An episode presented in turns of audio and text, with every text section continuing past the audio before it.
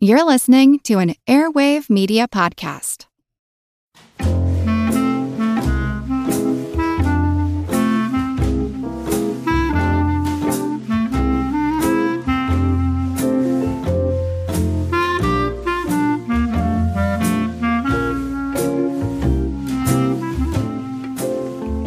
I'd like to kind of start uh, a little bit at the beginning. I know that the movie that's being made about you while you were gone, a lot of it is about being abandoned by your mom. What did that kind of do to the family unit? Was your dad still around, and how was he affected by this?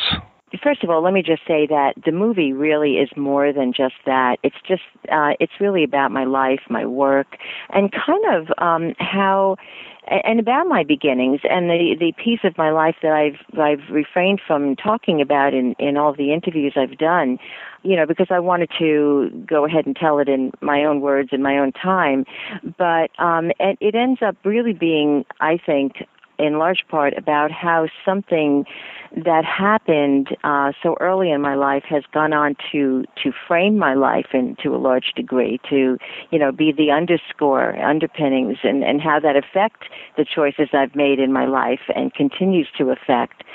So I just wanted to point that out. In terms of the family unit my my dad took us after my my mother left, I mean, I think it was a separation that was very difficult and um, very painful for both of them.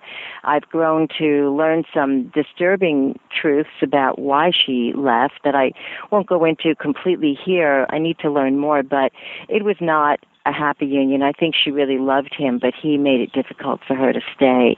And um, I think in in some ways I've always thought how magnificent that he unlike so many men wanted to hold on to us and make sure that we were okay.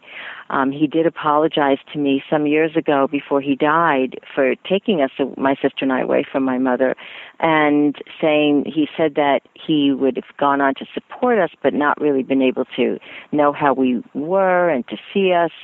So I had great respect for him for that, but I always suspected that part of it was also anger and spite, uh, like, well, you can leave, but you're not going to take the, our daughters away from from me.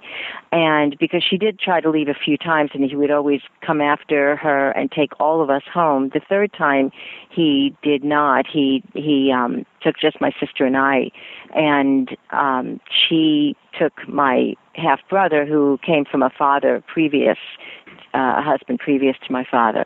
So he took us to my grandmother's home in Carroll Gardens, Brooklyn. She owned a, um, one of the large, beautiful brownstones that that a lot of the Italian immigrants bought when they came at the beginning of the 20th century to New York, and we had a large um, Italian family there in Brooklyn a lot of homes there and and so it was a good environment for us but it wasn't stable. I mean i apparently used to call everyone mommy all my female cousins and aunts I guess not understanding why I didn't have my own mommy and why these other cousins called their women mommy, so why couldn't I? And at one point, my father stupidly, when my grandmother became seriously ill, he, instead of placing us with some of the relatives, because, you know, he was a musician and he worked nights in, in nightclubs and stuff, so sometimes he was on tour. And so he stupidly put us in, in foster care and that was extremely traumatizing. And um, I was I was somewhat abused and apparently so traumatized that I stopped speaking. And when we I was four and a half, my sister was two and a half years older. My uncle, who um, I used to spend a lot of time with, my my uncle and aunt, he told my father that if he didn't get us out of there, that he was going to take us and adopt us. And my stepmother, the woman who would become my stepmother, had met me and fallen in love with me and told my father, let's come on, let's get married and make a home for these girls. So we were fortunate in that sense. My sister did not have a good relationship with my stepmother. She, I think, as a little girl, felt that she didn't trust any any more women and she did not want to share my father and she wanted to stay with my grandmother but I think I think for me it was a better situation, and although my stepmother certainly had her issues, she could be very um, physically and um, uh, verbally abusive, and you know, real bad temper.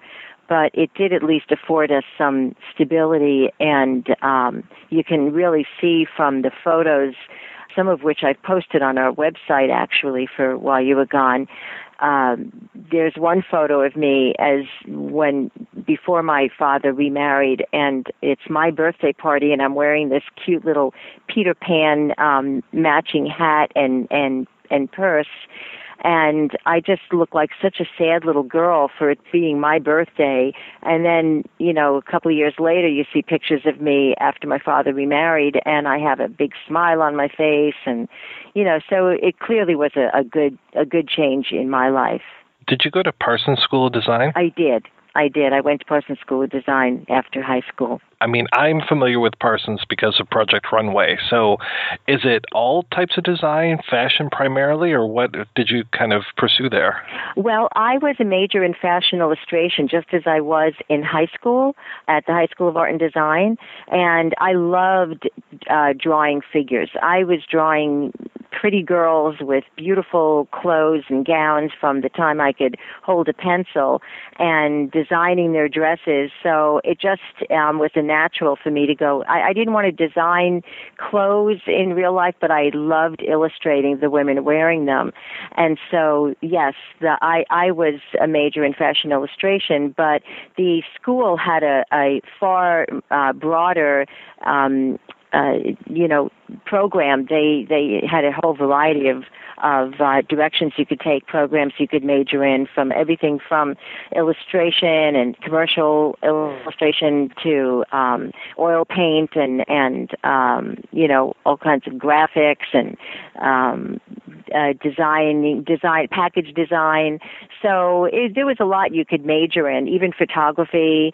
But I actually didn't continue in fashion illustration after I, I left after a year because I had become rather political by then. I um, I became kind of, you know, I started smoking pot, which you know is the the era back then. We're talking about 69 now. It's 1969. So my my eyes were opened up and my consciousness was raised, and and I became a uh, I got into women's liberation, as it was called back then, and I lost interest. I thought that this world of fashion was very shallow, and and um, so I lost interest in that, and it was probably a good thing because fashion illustration really um, went out of fashion, so to speak. It was taken over by photography, really, and um, it really was a not a great. It didn't have a great future, and I went on to go to City College after that and major in fine art and psychology and education and a whole bunch of other stuff.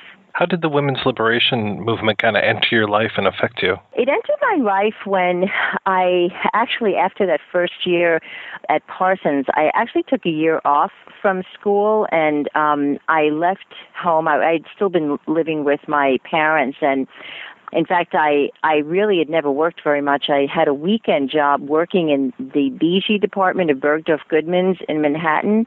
Bergdorf Goodman's is, is probably one of the most um, elegant and upscale department stores in um, Manhattan, and it's on the corner of 57th Street and Fifth Avenue, just about, you know, the premier um, address uh, and uh, across uh, catty corner from, uh, or diagonally across from Tiffany's. And, and so as um, going to Parsons School of Design on weekends, my one job I had, other than babysitting as a as a girl growing up, was uh, working selling clothes in the Bijou department, as in Bergdorf Goodman, but it was for young girls um, you know, teenage, adolescents, young college age girls. And it was just really a, a great job to have because it was very she she. And I remember one of the girls I worked with was the sister of Colleen Corby, the younger sister. And Colleen Corby was one of the top fashion models of the time. And I remember one time Jackie Kennedy coming in and buying something. And so it was really fun. It was really fun, and um, that was my only exposure to to holding anything resembling a real job before finally leaving home after that first year in college. And I left home after having a massive fight with my father, and I moved in with my sister who had an apartment in in a, a rough area of the Bronx. We had lived in Riverdale, which was kind of a really pretty upscale area, and um, I had to travel by train into Manhattan to go to my schools and um but I moved in with my sister and it was a real change and I loved it. I mean, we had a lot of fun. We had roommates and uh, you know, we made friends with all these other hippies living in the building and and um you know, they would all gather at our house and smoke pot and do what kids did back then, college age kids. But I had to get a real job to, to pay the rent and figure out what I was going to do next so I got a job in Ticketron, which was a new up and coming um, business selling tickets over the phone, I guess it was. And um, I had I had to take a, a one semester of typing for some weird reason in high school, and it was a great thing. I'm really glad I did now because I can type the right way and and um, and it makes things a lot easier. But at the time, I I needed a job, and I went and on an interview to be a, a, a private secretary for this young new executive they brought in from Texas to head up one of the departments. And um, apparently I heard after getting the job that there were a lot of women who were far more um, deserving of the job and and um, had much better secretarial skills than I did and but I was cute and and I wore really cute clothes and um so he hired me. The only problem was that after a while, um, in order to keep my job, I used to have to kiss him goodnight every night. And um, you know, I mean, at least he was 24 and good looking, and had actually been a fashion model himself at one time. But still, it was really awkward and uncomfortable and terrible. And in those days, no one even thought of complaining. Um, you know, there wasn't even a concept or a name for it. I didn't, you know, I didn't have anyone to go and complain, and I just put up with it. I worked there about four or five months, and then I quit. And then I had another job working at an exclusive tennis club owned by a um, an Olympic, former Hungarian Olympic champion, and I was a receptionist there, and it was um, on it was um, over Grand Central, and it was called the Vanderbilt Athletic Club, very exclusive, and so he and his brother just adored me and they used to love talking to me and kind of teasing me and asking me what I did with my first boyfriend. And and I mean I was still bare almost still a virgin.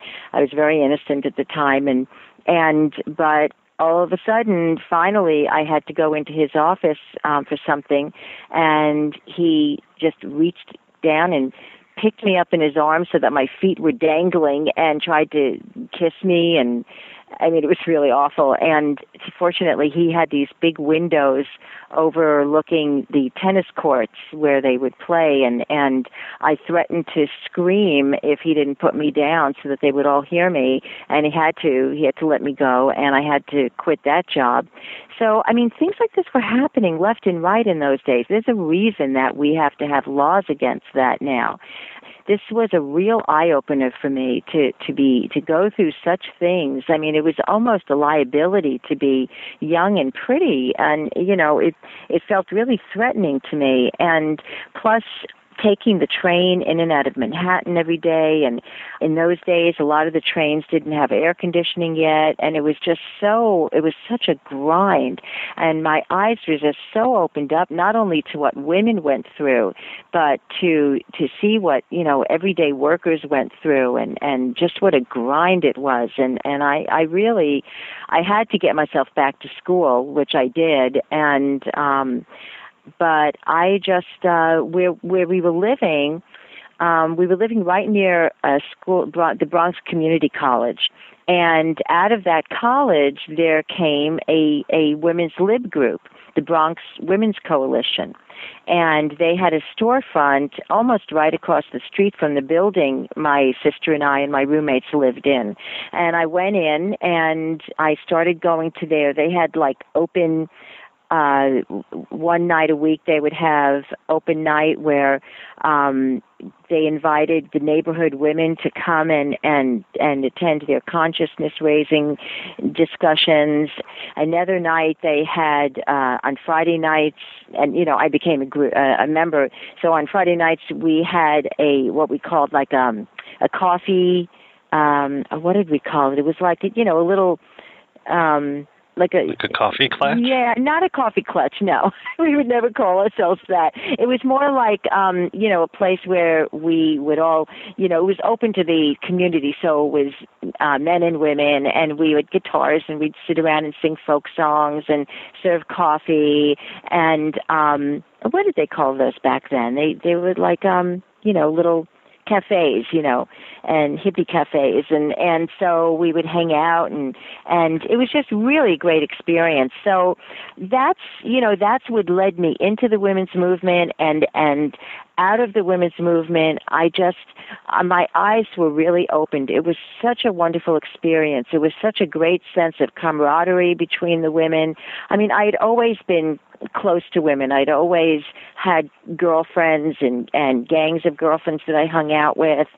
And this was just another level up in the sense that we had political discussions and we talked about, you know, how um, the whole the whole concept of women's liberation and why we needed it. And you know it was it was um it was the feminist movement of of the late 60s early 70s and um it was just a, a great experience. We would uh, twice a year have the local hospital bring in equipment and we would offer the community the women in the community free pap smears and testing um because we lived in a, a real working class community there where my sister had her apartment and there were a lot of poor women so this was a real service to them and um we would set up tables on on Fordham Road in the Bronx and give out literature and you know um try to get women to join and come to our uh, consciousness raising discussions.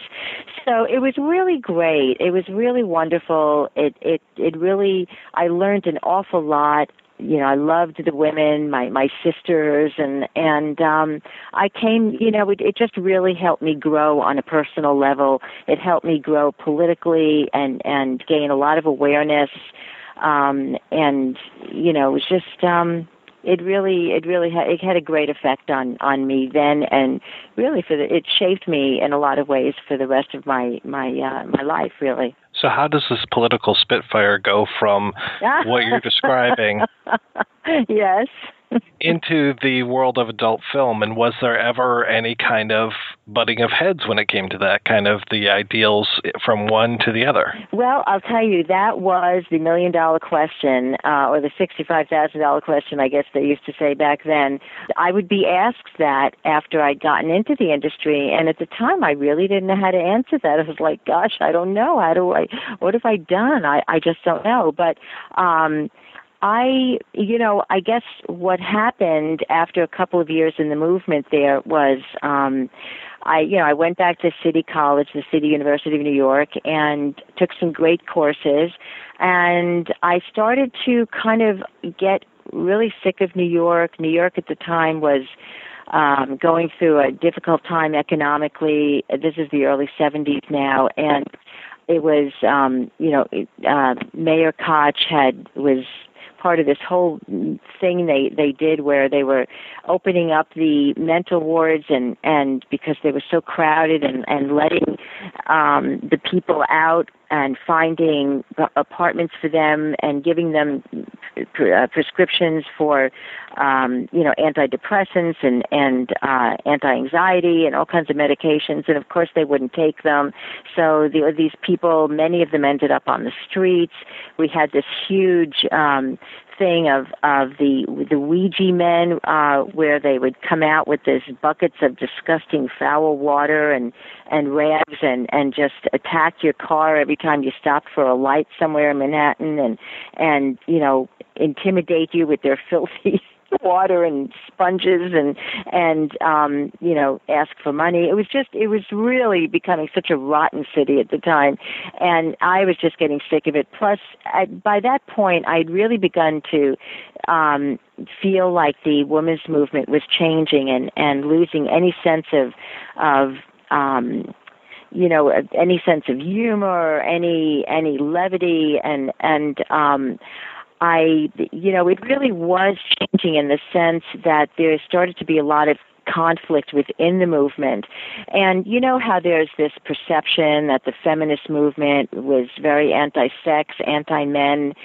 And you know, in the beginning, it wasn't. It, it one of the the aspects of the movement was the um, was women's right to equal pleasure and and a great sex life and and we felt that it was time you know it was about giving women permission to explore our sexuality to have fulfilling sex lives it was time for men to learn about women's anatomy and what um, what women needed, how to pleasure women, you know, equal rights, equal equal sexual satisfaction. I mean, and that was a really fun aspect of the movement.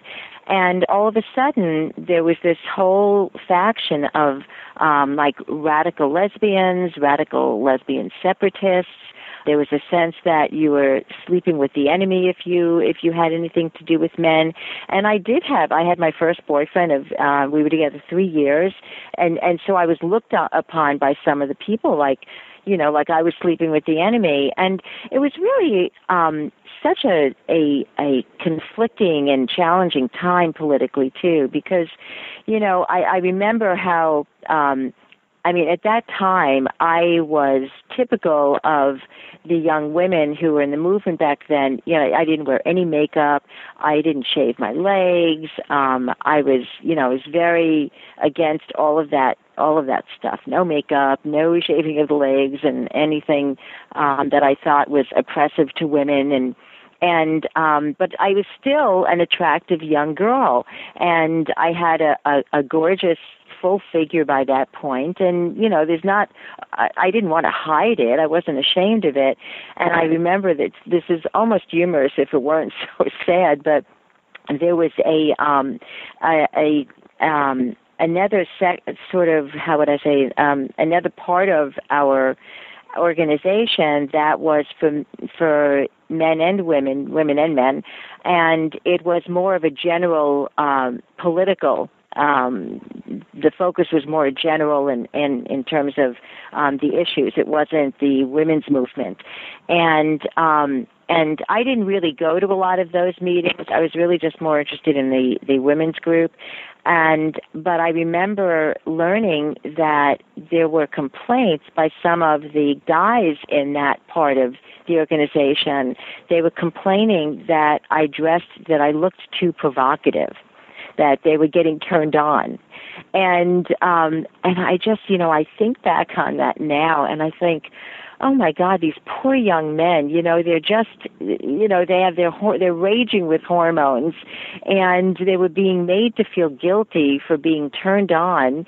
And you know i mean and so of course the finger was pointed at me that I should be trying to do something to cover myself up or something and it was so absurd. And I really began to feel like we were blaming we were putting so much of the blame on men for for women's problems and I thought that um it was time to look more inside myself and and um to broaden my own scope and and um, I just decided that I, I wanted to leave New York, leave the movement for a while, and um, I had um, I had been to San Francisco a couple of years before that for a week, and I just fell in love with it, and I knew I was going to come back one day.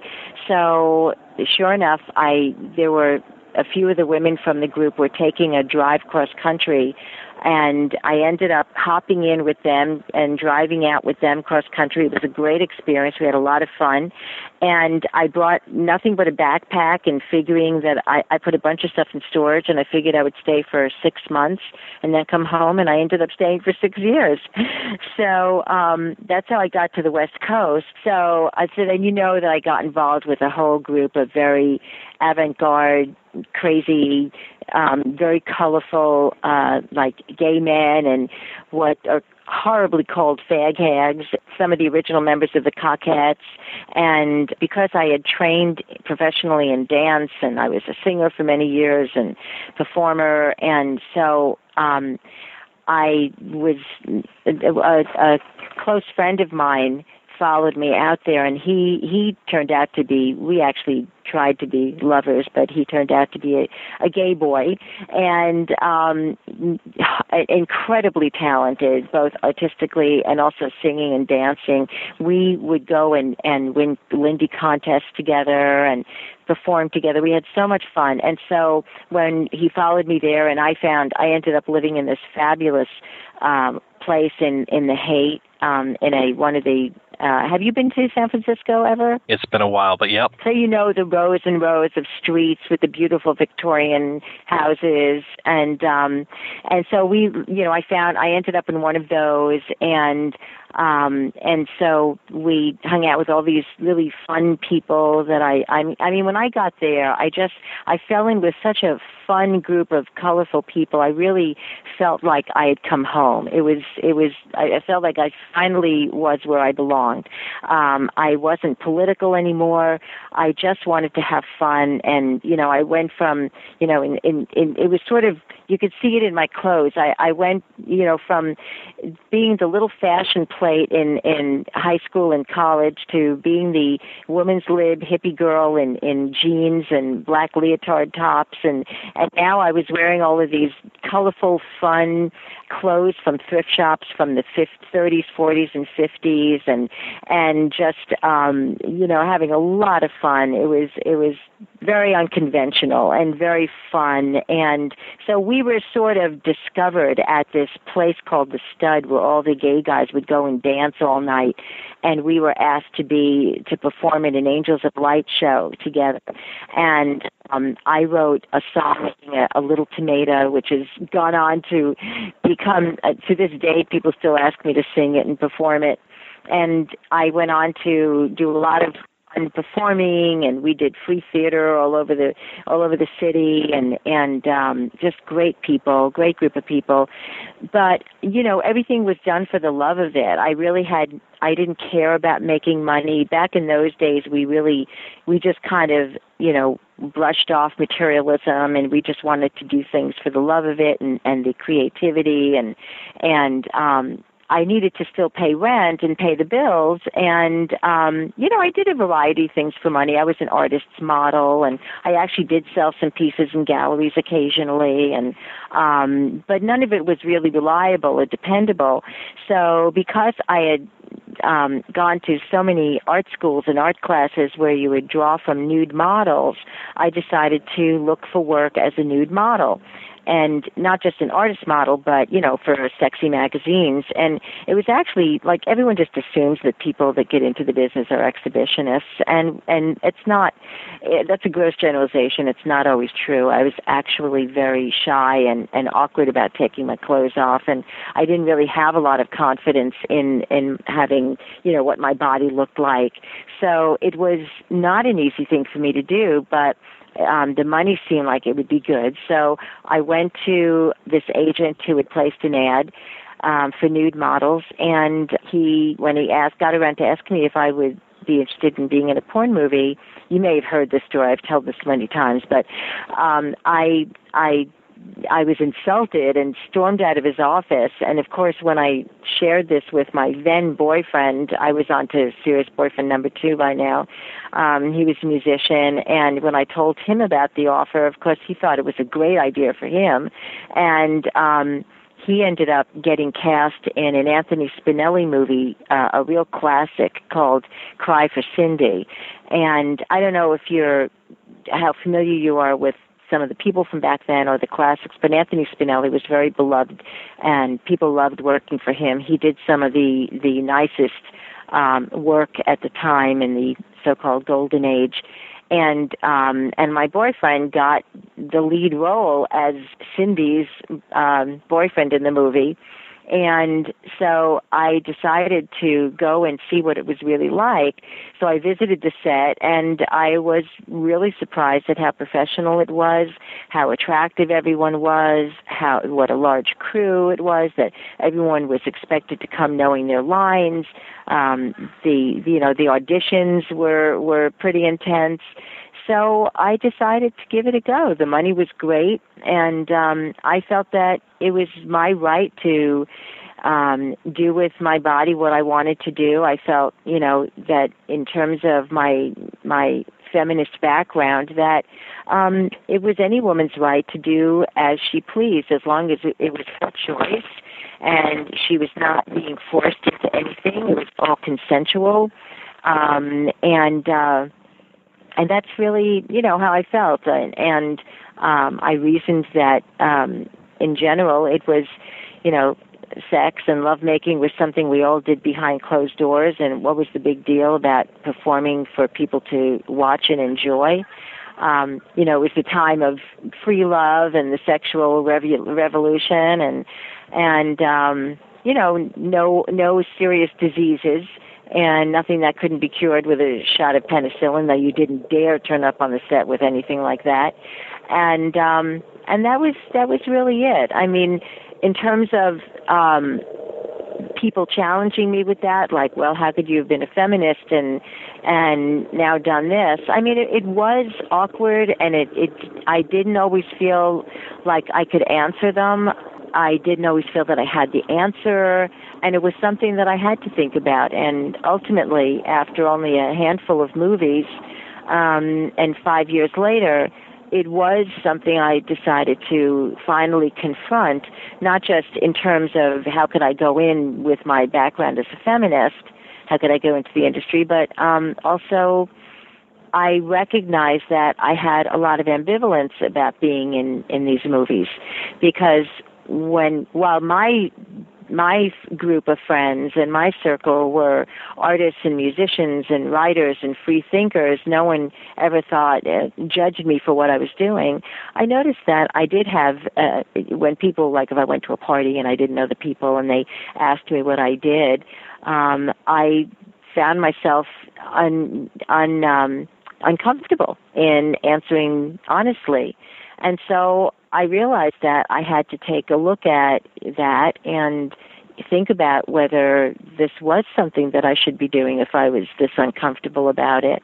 And um, so so that was something that I, I really had to look at at that point in my life. What was your first movie? My first movie probably was just a really tacky little um, loop in San Francisco that I tried because I wanted to see if I could even do it, handle doing this in front of a, a crew of strangers and with a stranger.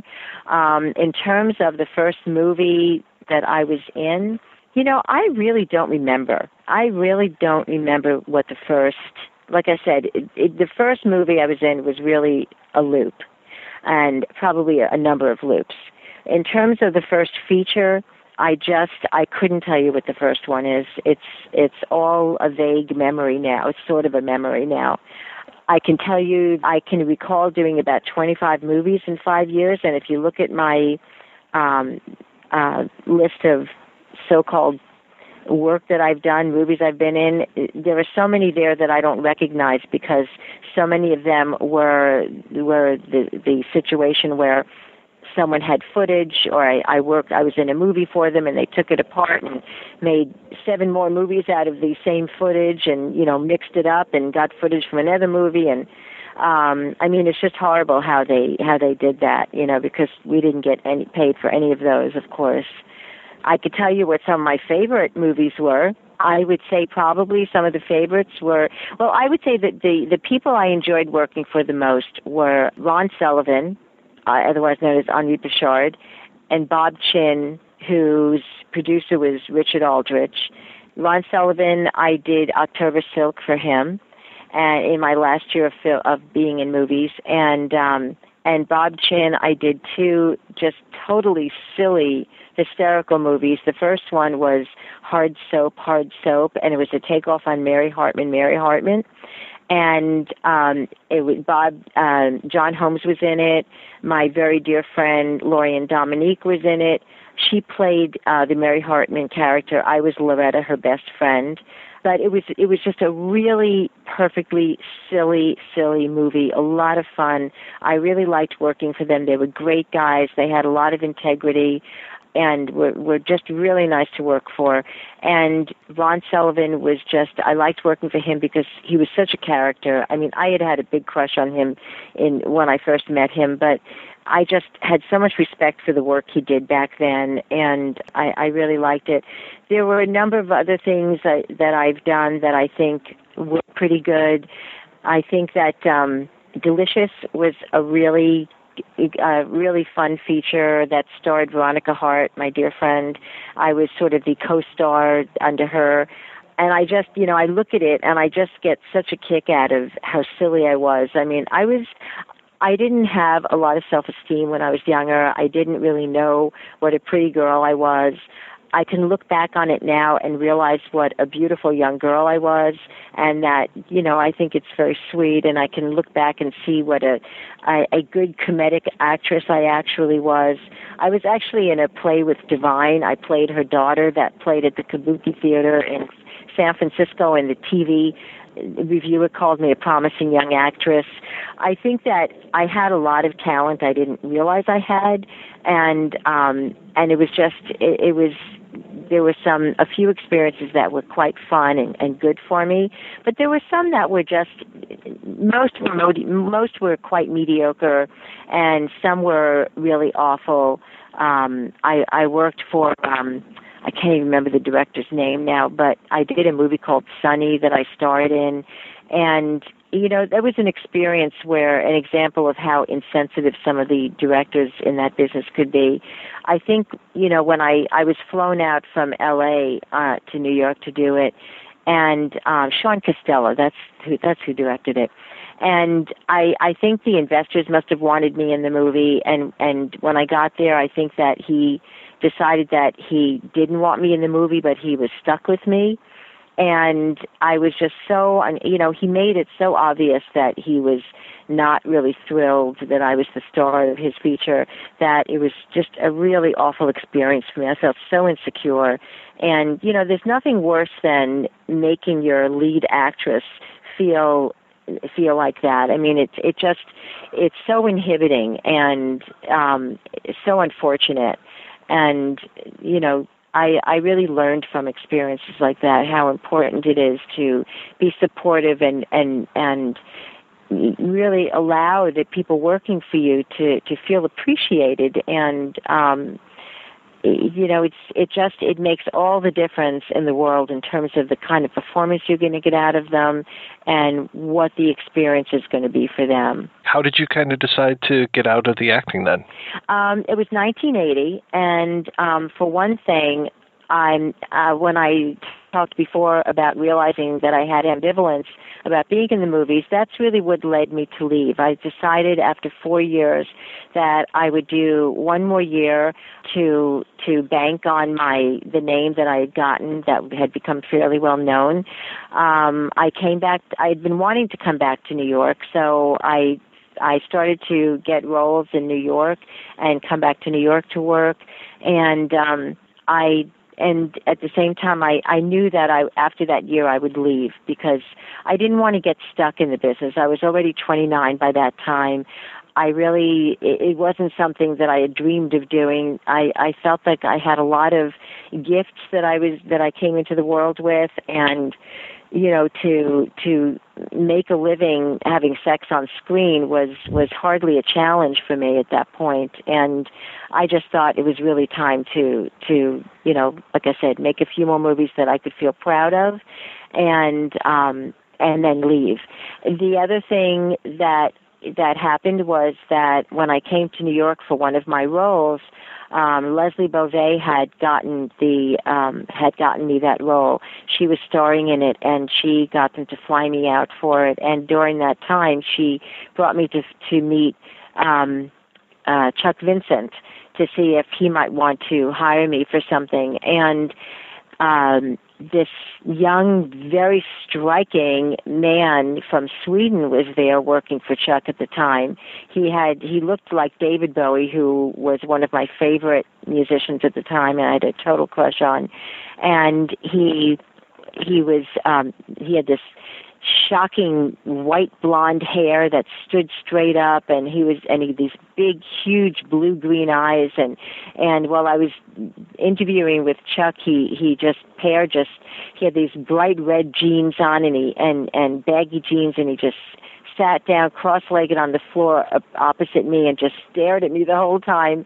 And um and so I met him and and one thing led to another and we fell in love and and um like I said I'd been wanting to get back to New York.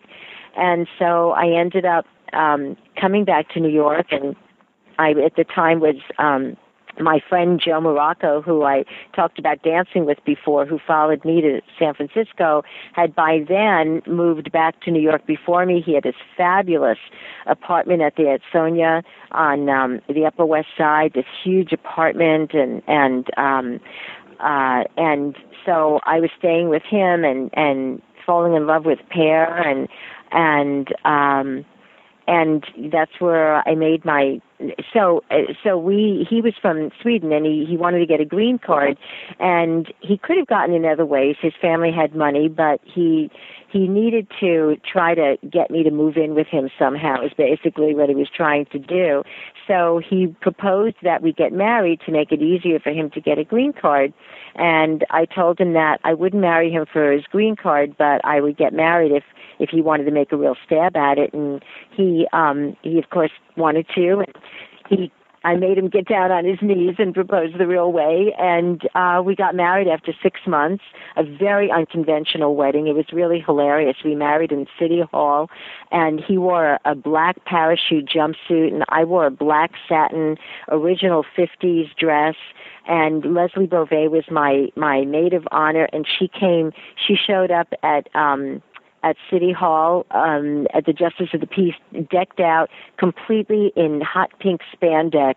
It was such a riot, and um, Chuck Vincent threw this big party for us in his loft, and so that was our wedding. And um, I've always been monogamous when I fell in love, so I knew that I really it was it was coming toward the end of that year that I was going to make my last year in movies anyway, and I knew that I didn't want to be with any other men. Um, and I also knew that you really you don't want to be you don't want to work with someone um, and make them feel make them know that you don't want to be there with them. Um, it's not the way to make a great scene, and I didn't want to make anyone feel badly, so um, I realized that I really had to make my exit soon. So I did about three more movies. Um, uh, one was Delicious, that movie that I described before. The other one was Fascination for Chuck Vincent, which would I would say actually was one of my other favorites in that it was really a hilarious and wonderful movie. Ron Jeremy was the star of it. It was just it's classic. He played I played his younger sister and so he played this this really nerdy guy who moves to finally gets out of his house and gets the he looks um he buys a book on how to get laid and he sets up this ridiculous apartment with with disco lights and everything and um so that he can meet girls. And it's just it's a it's a hilarious movie. Great cast great acting. And um and then the other real swan song to porn for me was blue magic. And that was a movie that i wrote and starred in and it was just a, a beautiful um uh, period piece about a witch um, who lived in a in a mansion and and um, very mysterious woman. And uh, it was all uh, beautiful, authentic, turn of the century Victorian costumes to the underwear and the Gibson hairdos, fabulous cast. All I I cast all my friends in it, like Samantha Fox, Veronica Hart, Merle Michaels, who did a hilarious interpretation of a woman who gets um, uh, hypnotized. Uh, the witch turns her into a, a a little cat, and she does all this purring and kneading, and and just really funny scene. And uh, Jack Wrangler was the male lead, and he's just a really good actor. So that was my my last movie I did. My swan song was Blue Magic, and um, and that was it. I I left in 1980, and um, and I threw myself right into therapy to find out why I went into movies. I I decided that I had to be clear on the choices I made and make sure that I was okay with those choices and not drag around a bunch of baggage behind me and discomfort and and um and I went into therapy with this brilliant woman um who I dedicated my book to actually um a woman named Linda Hirsch who I ended up telling a lot of my girlfriends about so that she a whole bunch of us ended up doing therapy with Linda all the club 90 girls except for Veronica Hart. And um and I I you know the amazing thing about that was that I went into this therapy to understand my, the choices I made and what was supposed to put closure to the whole Candida Royalle chapter basically opened up a whole other Pandora's box and led to my starting Femme Productions. You mentioned Club 90. What is that? Club 90 is a support group for women who have all been in the sex industry. And it was it born out of um, it, it came out of a baby shower that we all threw for Veronica Hart. She had been married about a year or so and she was having her first child and um, we we threw it at um, at Annie Sprinkle's house. Uh, Gloria Leonard helped organize it, and um, we all just, you know, it was this big, wonderful party. A lot of Veronica's um, friend, other friends from outside the business and family came also. But the last ones to remain uh, at the end of the party were all women from the business, um, including Veronica Vera, Annie Sprinkle, of course it was her apartment, Veronica Hart, of course it was her baby shower, Samantha Fox, Susie Nero, Kelly Nichols, uh, Sharon Mitchell was probably there, just a whole bunch of, of us girls. And we had such a fabulous time that we all said at certain point, you know, we should all do this more often. We should get together and hang out. I mean, we were singing and dancing together like like little girls and just having such a great time and and um you know, we all agreed we should continue to do this. And of course, a few months went by and we didn't. Um, but at that time, Annie Sprinkle called me up and and said, you know, I'm I want to get out of the business. I'm really having a hard time doing it. Um, I need to I need to to deal with this and and um I'd really like to go talk to someone professionally. You said you had a fabulous therapist and and would you share her with me? And I did and she started going to Linda's but she also said, "Let's start that support group. It's time to start it." And um and so we did and and it started out as um Annie and uh Veronica Hart, Veronica Vera, myself and uh, Gloria Leonard, and then also Kelly Nichols and Sue Nero. Uh, Kelly and Sue dropping out after the first year, but the rest of us continued to move for to, to meet um, as long as we all lived in New York. And when when some of us started to move away, we would still do it whenever we were in the same place at the same time. We did it through phone, we did it through internet, email, and we still do it. I mean, it's remarkable. We've, we've remained close all of these years. We've become like family. We dearly love each other. And the name came from the fact that we met at Annie Sprinkle's house at 90 Lexington Avenue, where she lived at the time for many years.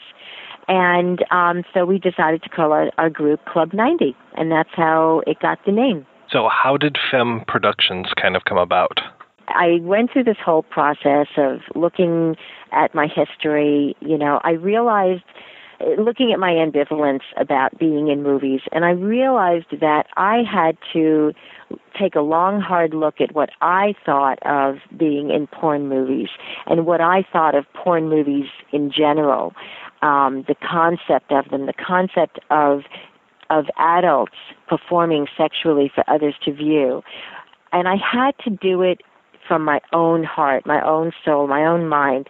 I realized that I had to try and not be influenced by the culture we live in. Because you know that's how you come up with with current um morality and morals is is the the culture helps set them. You know we decide that women should not um have uh, public sex, that it's um, it doesn't fit in with our concept of women's role in society, and um, women are supposed to be the arbiter of morality.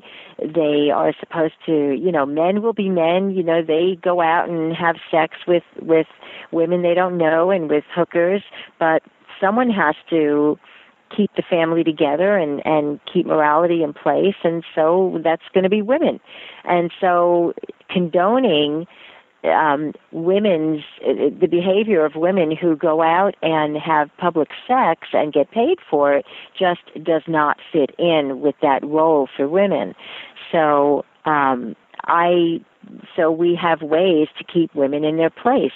Um, women are made to feel ashamed, um, like bad women, if they do something like that, and that's why I felt shame, even though I thought it was perfectly fine for women to to perform sexually for others to view and enjoy as long as it was consensual and no one was getting hurt and everyone was of age um I thought that was fine, and yet I was still feeling a, a sense of shame, and it's because that's how we're supposed to feel.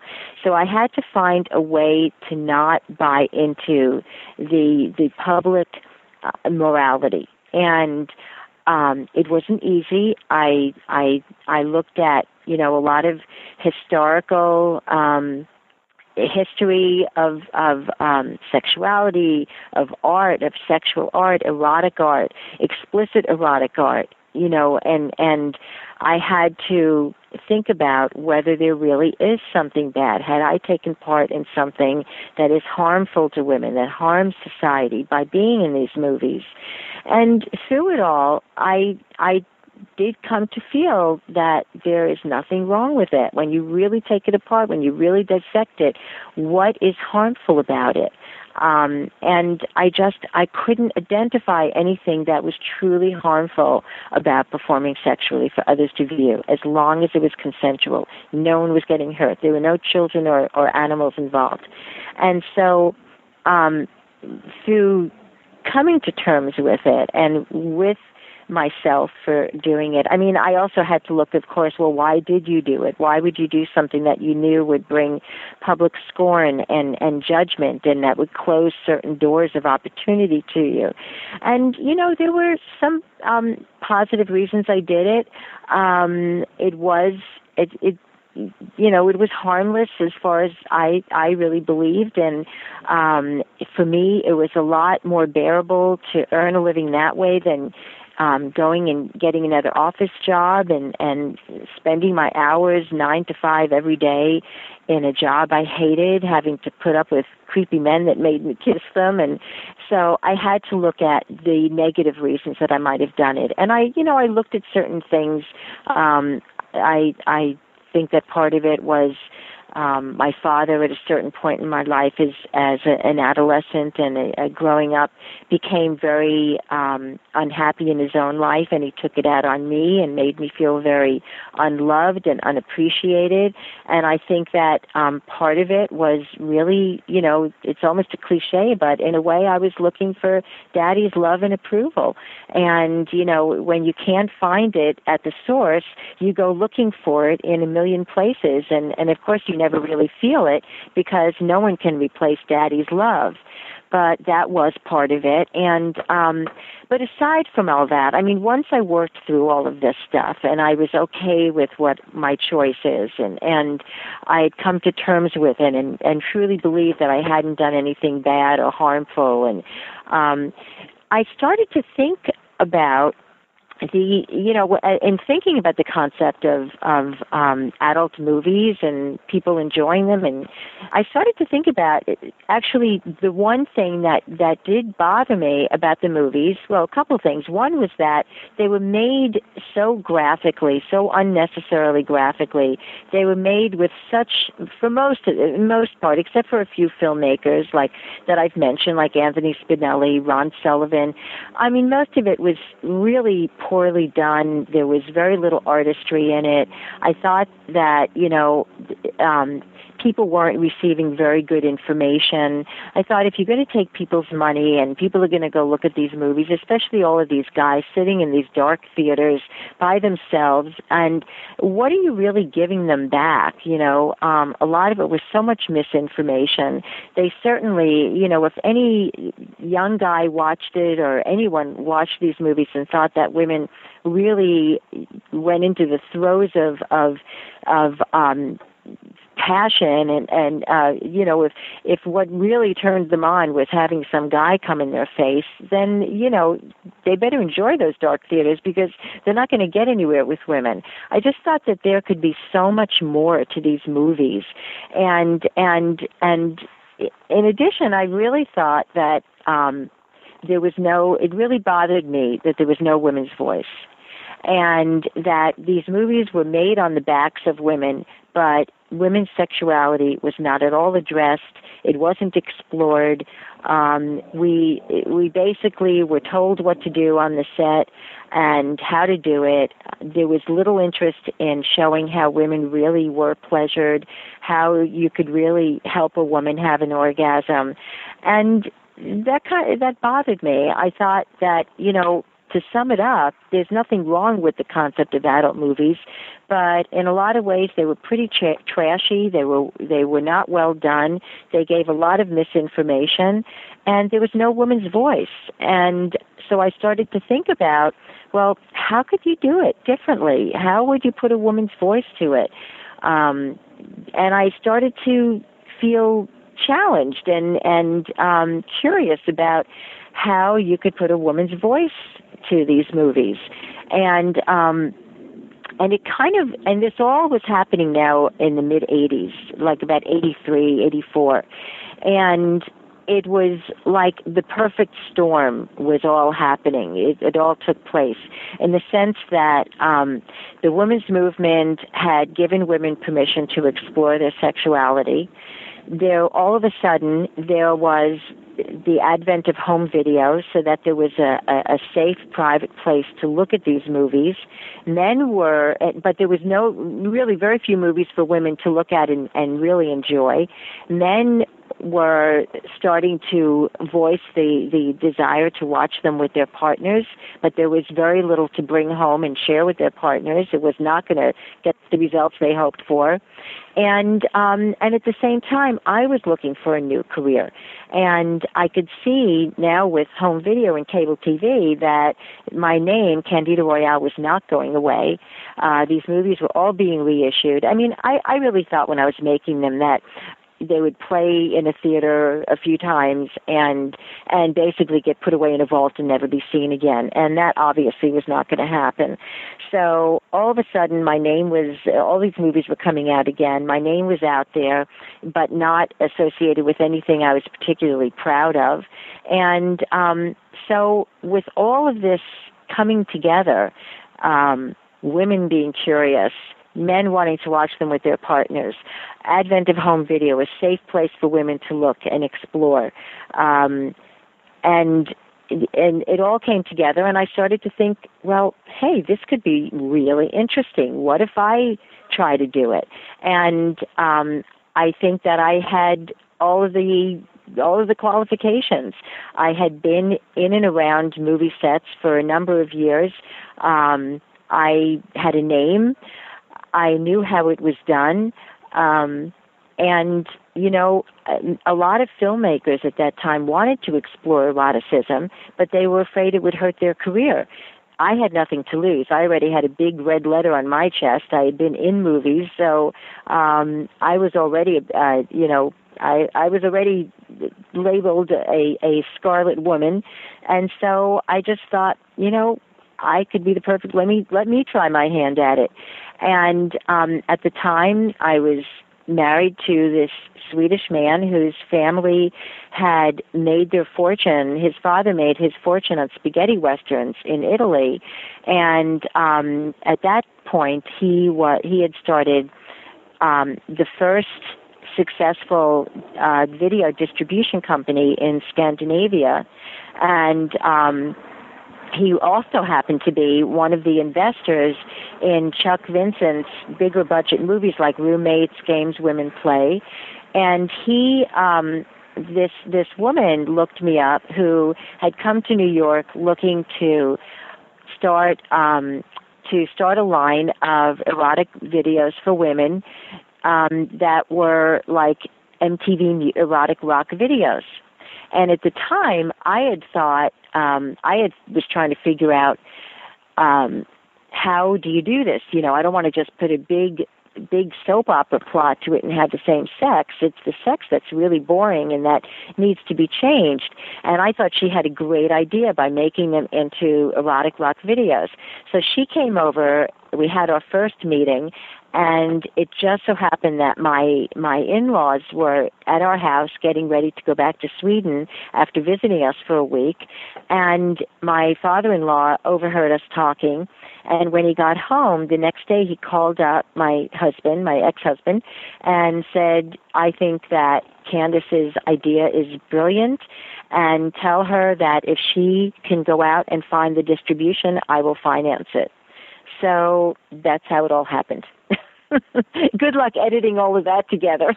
I'm a real gabber. I'm sorry. I don't know how to answer things briefly and concisely. You have your job of editing to do. Candida, you're pushing against the status quo, though. What kind of. You must have gotten some sort of backlash for what you're doing. Oh, sure. Oh, sure. Backlash? I, I certainly got um, a lot of criticism and. Um, people scoffed at me for sure. Um, when I went looking for distributors, I hit up the you know top three.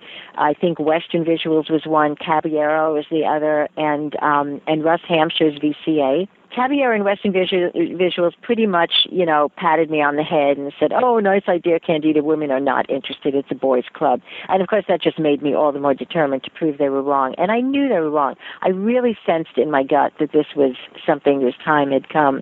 And Russ, on the other hand, had known me previously, and he also didn't really believe in it. But you know, all he had to do was was put up a few bucks to do the distribution. Um, you know, I was bringing him a finished movie, and so he said he would he would go ahead and release it for us.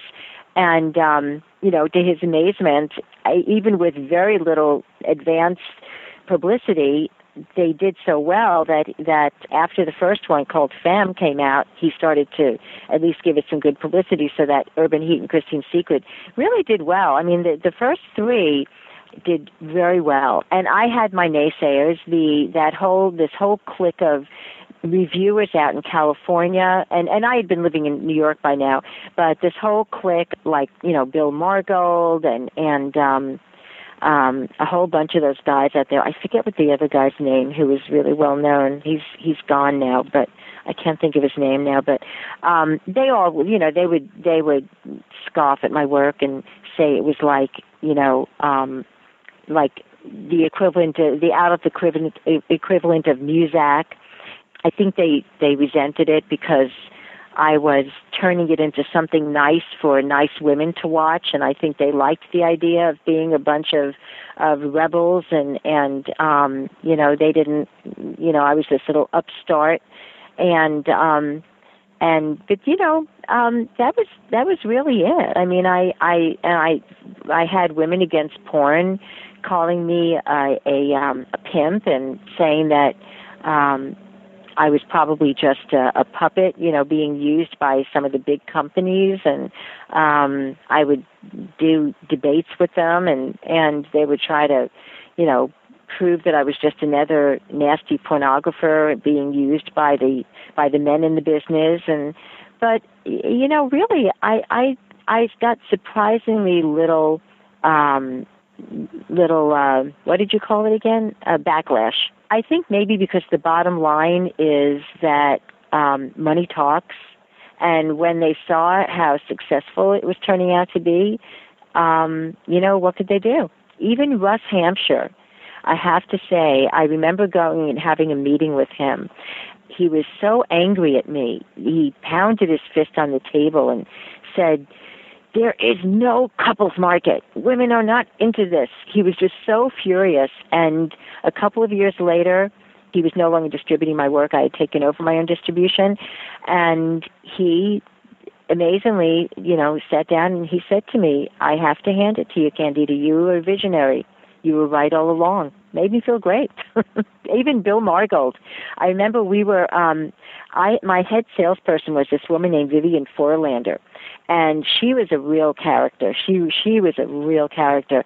She was also very very smart and very intellectually bright. And um, and um, we were at the VSDA show when when the adult industry still had were taking booths, and when there was a VSDA summer show in Vegas, and um, and Bill Margold was there, and he was constantly putting me down in one way or another, really trying to get my goat, and and um, he was, you know, I was kind of having a, a, a sort of debate or row with him and Vivian came over and and stepped in and she started to take him on and she was much better than me much better than me and and and he just could not stand up to her finally and in the end he uh, literally we have a pho- we have photos of this. We actually took photos got on his hands and knees and took my hand and kissed it and admitted that he was wrong all along and um and he had to give it to me and he had uh, absolute respect for me and it was great. It was great. It was that's not it couldn't have been easy for for bill margold but we remained friends ever since. So when did you kind of become a brand? Because now you are doing Femme Productions, you've got Natural Contours, and you wrote a book. Did all of that stem out of Femme? Oh yeah, I knew that I had a winning concept. I knew that I had a hook. Back then, people still saw women in the mo- in, in in the business uh, basically as victims, as losers, as hookers. For me to come along, um, a woman who was fairly well educated, could talk and chew gum at the same time, really had something to say and could say it well for the most part. Uh, they I, I knew that this was going to grab people's attention and that I was you know we didn't have a lot of money for for advertising and marketing but we had me and um fortunately one of the courses I took on a total fluke in college at, when I went back to City College was public speaking. And I just took it on a fluke. And um I will never forget my we the first thing we had to do was a 3 minute speech about anything, and I did one about how to survive riding the subways in New York during rush hour. And it was tongue in cheek, and and I remember in the beginning standing up there, my knees were literally shaking. I was so nervous. And by the end of the course, I had gotten so good at at at giving speeches and doing public speaking that my professor, who was a woman, thought that she suggested I go into public speaking as a career, and I had no idea what that meant, and I just I never thought gave it another thought.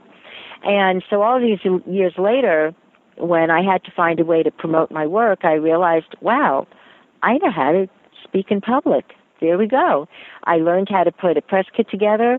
I started sending them out. I started to get little pieces of of um, little bites from the press and um, they would call me up for interviews, and I would give them interviews, and then finally, and and I was, you know, I started out being the writer producer. I wasn't even directing in the beginning. My partner Lauren Niemi was the one who wanted to direct, and I gave it to her. I didn't have any ambition to be a director. I didn't know the first thing about directing, and um, so I really didn't intend to make myself the brand. The brand was supposed to be Femme, Femme Productions, but as time went on, and after the first two movies I realized that I seemed to have a natural flair for directing, for relating to both the talent and the crew. I was I was very good at, at um, relating to to all of them. With the crew, I had no qualms about letting them know how little I knew and and and uh learning from them i learned to you know my my husband by the way at the time was a really fine young producer and assistant director and um and so that when we when Lauren and I started out the whole idea was that Per was off doing his own stuff. You know he worked on adult and and straight movies. And he would come home from work and he would I would run past him all the things I did um to produce the first movie and get his advice and everything was going along fine. So i learned a lot from him. And um so i really like i said i i didn't intend to become a brand. I really thought that Femme was the brand. But as it turned out as i started to do more and more interviews um my friend merle michaels actually sent me a a uh, piece from glamour that was a shout out to to their readers. Um women tell us what you think. If you think that there's an audience are women interested in erotica? They didn't even mention movies. I mean even erotic books were not heard for women were not heard of then.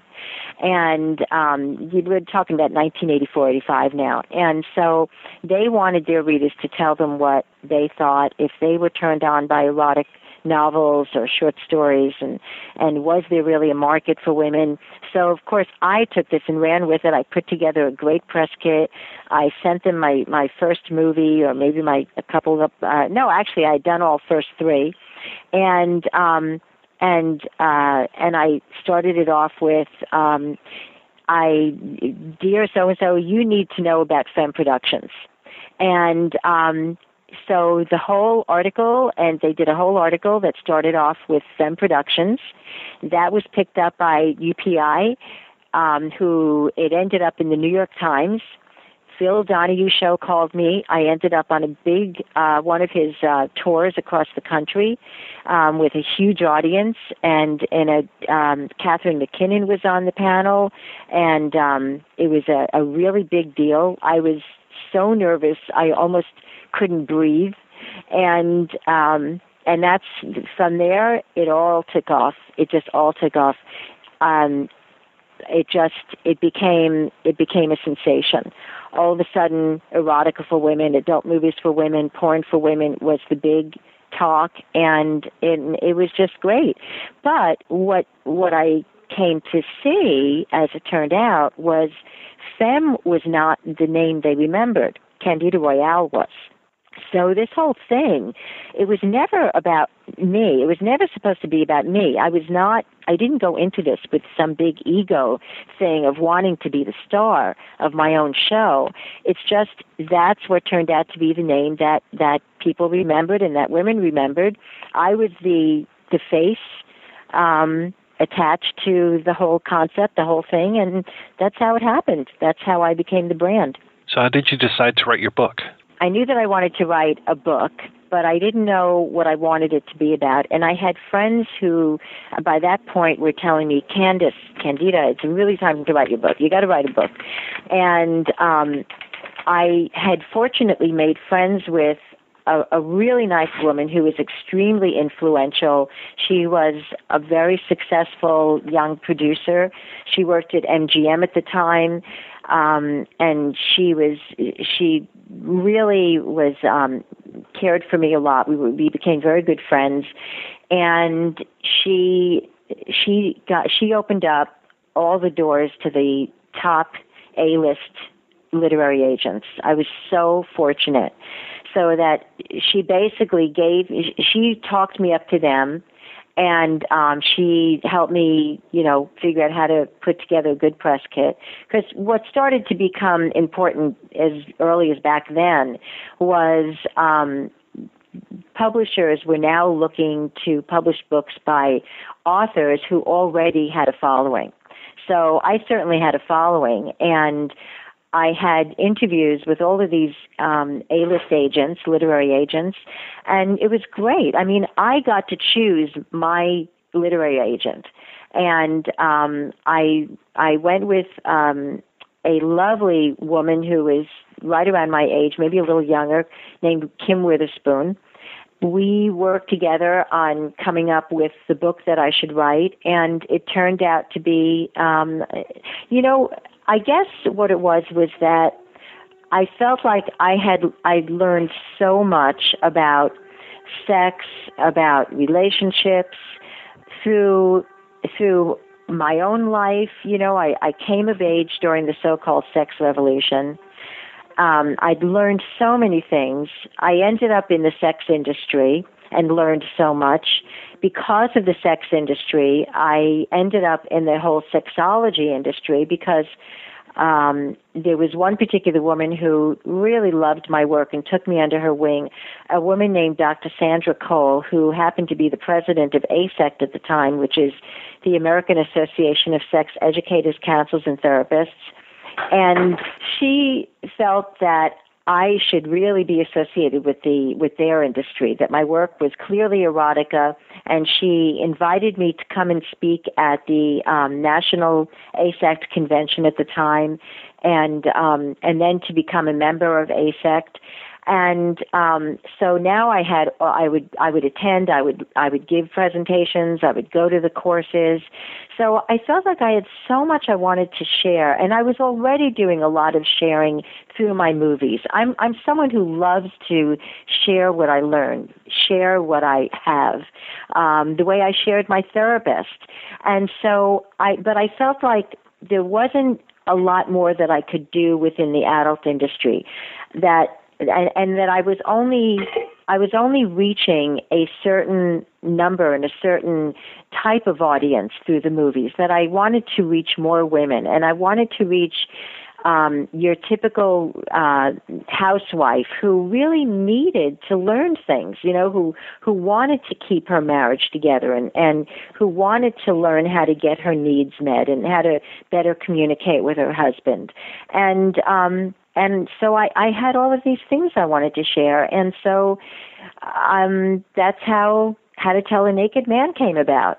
It's it's a facetious title. It's a fun title that obviously a takeoff on the fact that I direct naked men, but it really was. It it really is a, um, an informative book. It, it really has a lot of wonderful things to share. Um, what I felt was that there was so starting to be so many how to have better sex books coming out, but as long as women weren't comfortable with their own sexuality and didn't, you know, that they, you know, as long as they were uncomfortable with their sexuality, all the great books in the world were not going to help them have better sex. That what was important was for women to know themselves sexually, to um, to accept themselves sexually, become comfortable with their own sexuality, and finally to learn how to ask for their sexual needs because that was the other piece of it. I I had um, uh, in about 1993, I met this this I was no longer married by this point and I met this very handsome sexy guy and we started to date and I remember telling a friend of mine that I really liked him we really liked each other but the sex wasn't great for me and he you know I didn't know what to do about it. So she said to me well show him what you like tell him what you want and I was so shocked at the simplicity of what she said but I just couldn't imagine how I would do that. I suddenly was like, oh my God, just come out and tell them what I want and how to do it. And I realized that I was really, I didn't know how to do that. And the idea of it really just scared me. I didn't know what to do. I felt so inhibited. And I thought to myself, my God, if I feel that way, imagine how many women must feel that way. And so I just thought, um, you know, this this is this is a great if if I'm feeling this way there must be a lot of women that could use this information and, and could use this advice and so again my book turned out really to be basically how to get to know and accept your yourself sexually and how to learn to ask for what you need. And it was laid out in um, a way that was that was like produce like um, producing and directing a movie. So that um, it was you know I would take I would take people I would use the process of directing and producing a movie as a metaphor for getting to know yourself, exploring yourself. Um, so, for example, there's a section where that I call, you know, designing your set, and and I talk about how to create a really sexy erotic environment that's that's pretty, that makes you feel comfortable, that highlights your best features. So that sort of thing. How did the idea of doing while you were gone kind of come about? I've been wanting to write a second book for some time, and and uh, I want to write a book about my life.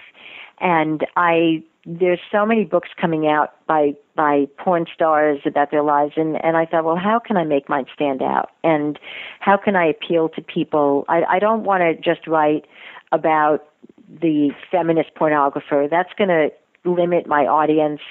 Um and so I thought I thought you know it really is time now that I unfortunately, I know that my life is going to be shorter than I had imagined. Um, though I'm really not a death door, even though some of the stories make it sound like that. But um, I just felt that it was time for the the, the last great piece of work that I want to do, or the last thing I want to do in my life, is to find out the truth about my mother and what happened and why she left, and um, learn about who she who she really was and is, and and um, and so I thought that this would be a great way to frame my book and make it different than everyone else's as well.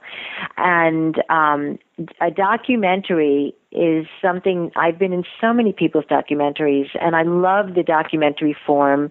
I've a lot of people have want, have said that I should do a documentary about my life as well. So I thought, why don't we do it? Why don't we do both of them?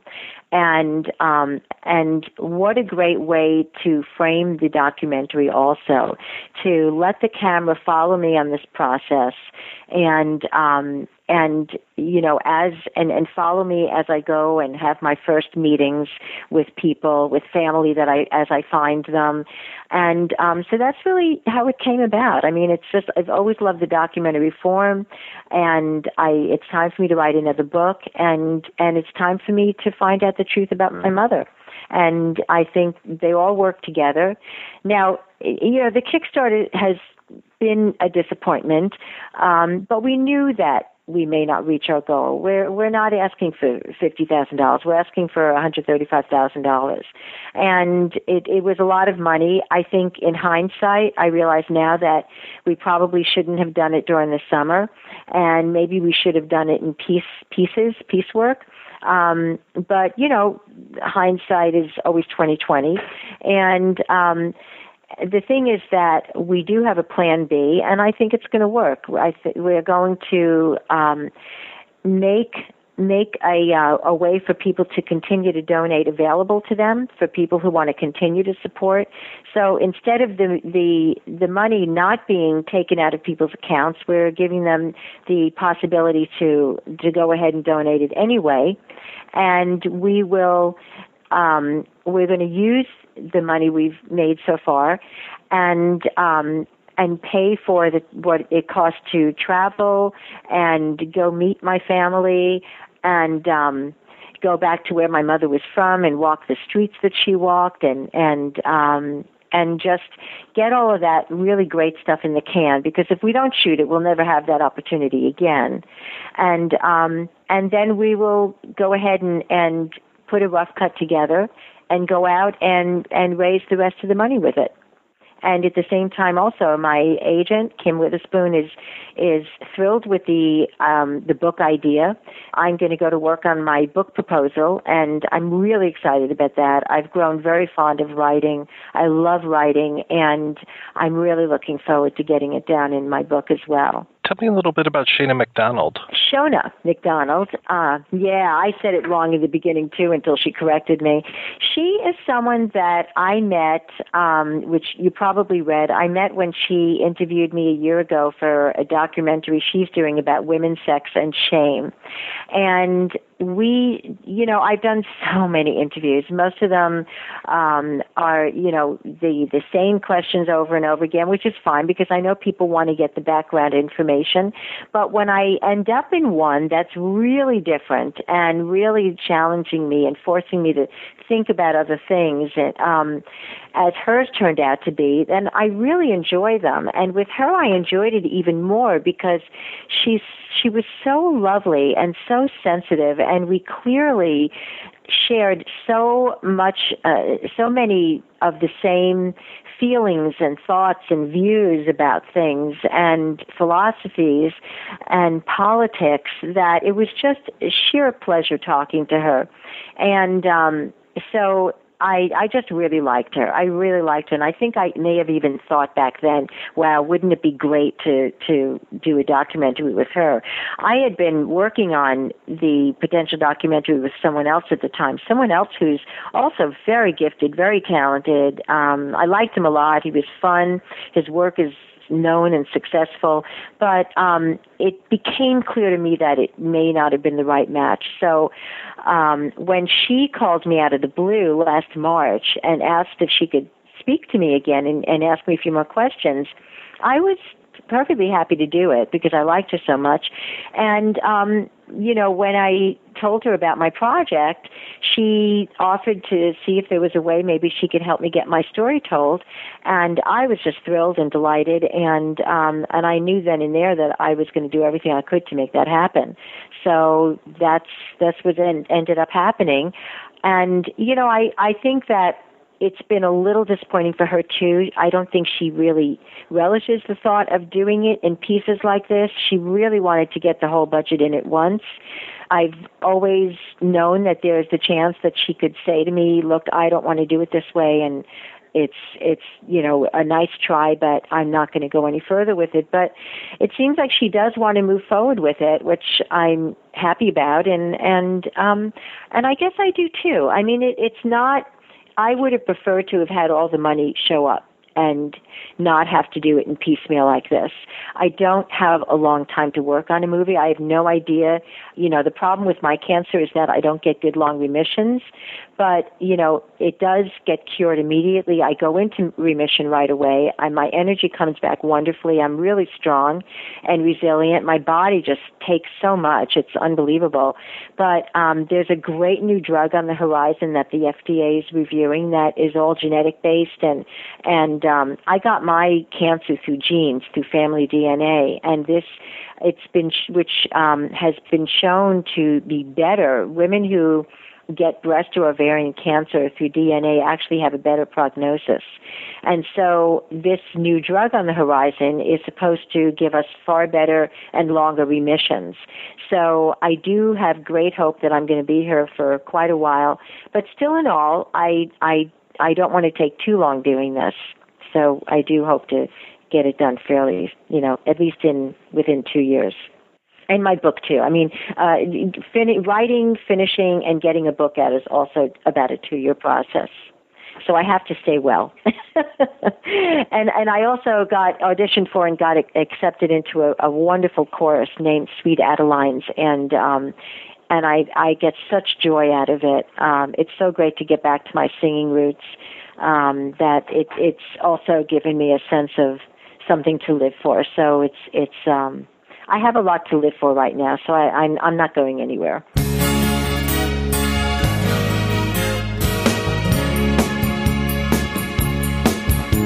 The stars won't come out if they know that you're about.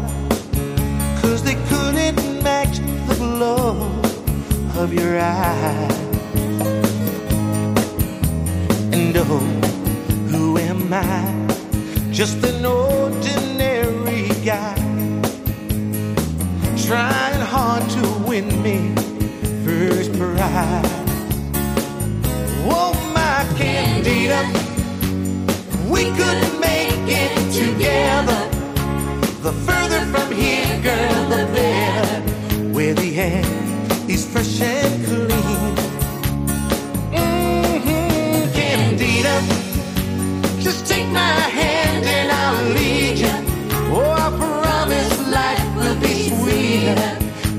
says so in my dreams.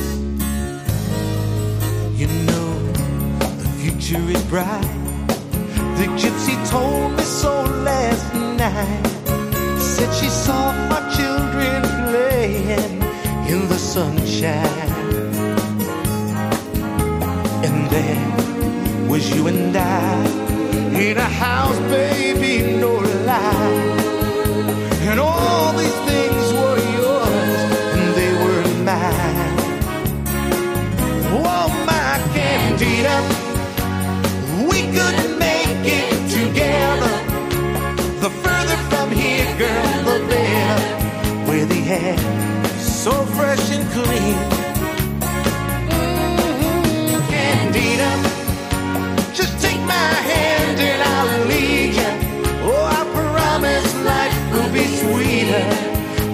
says so oh, in my dream.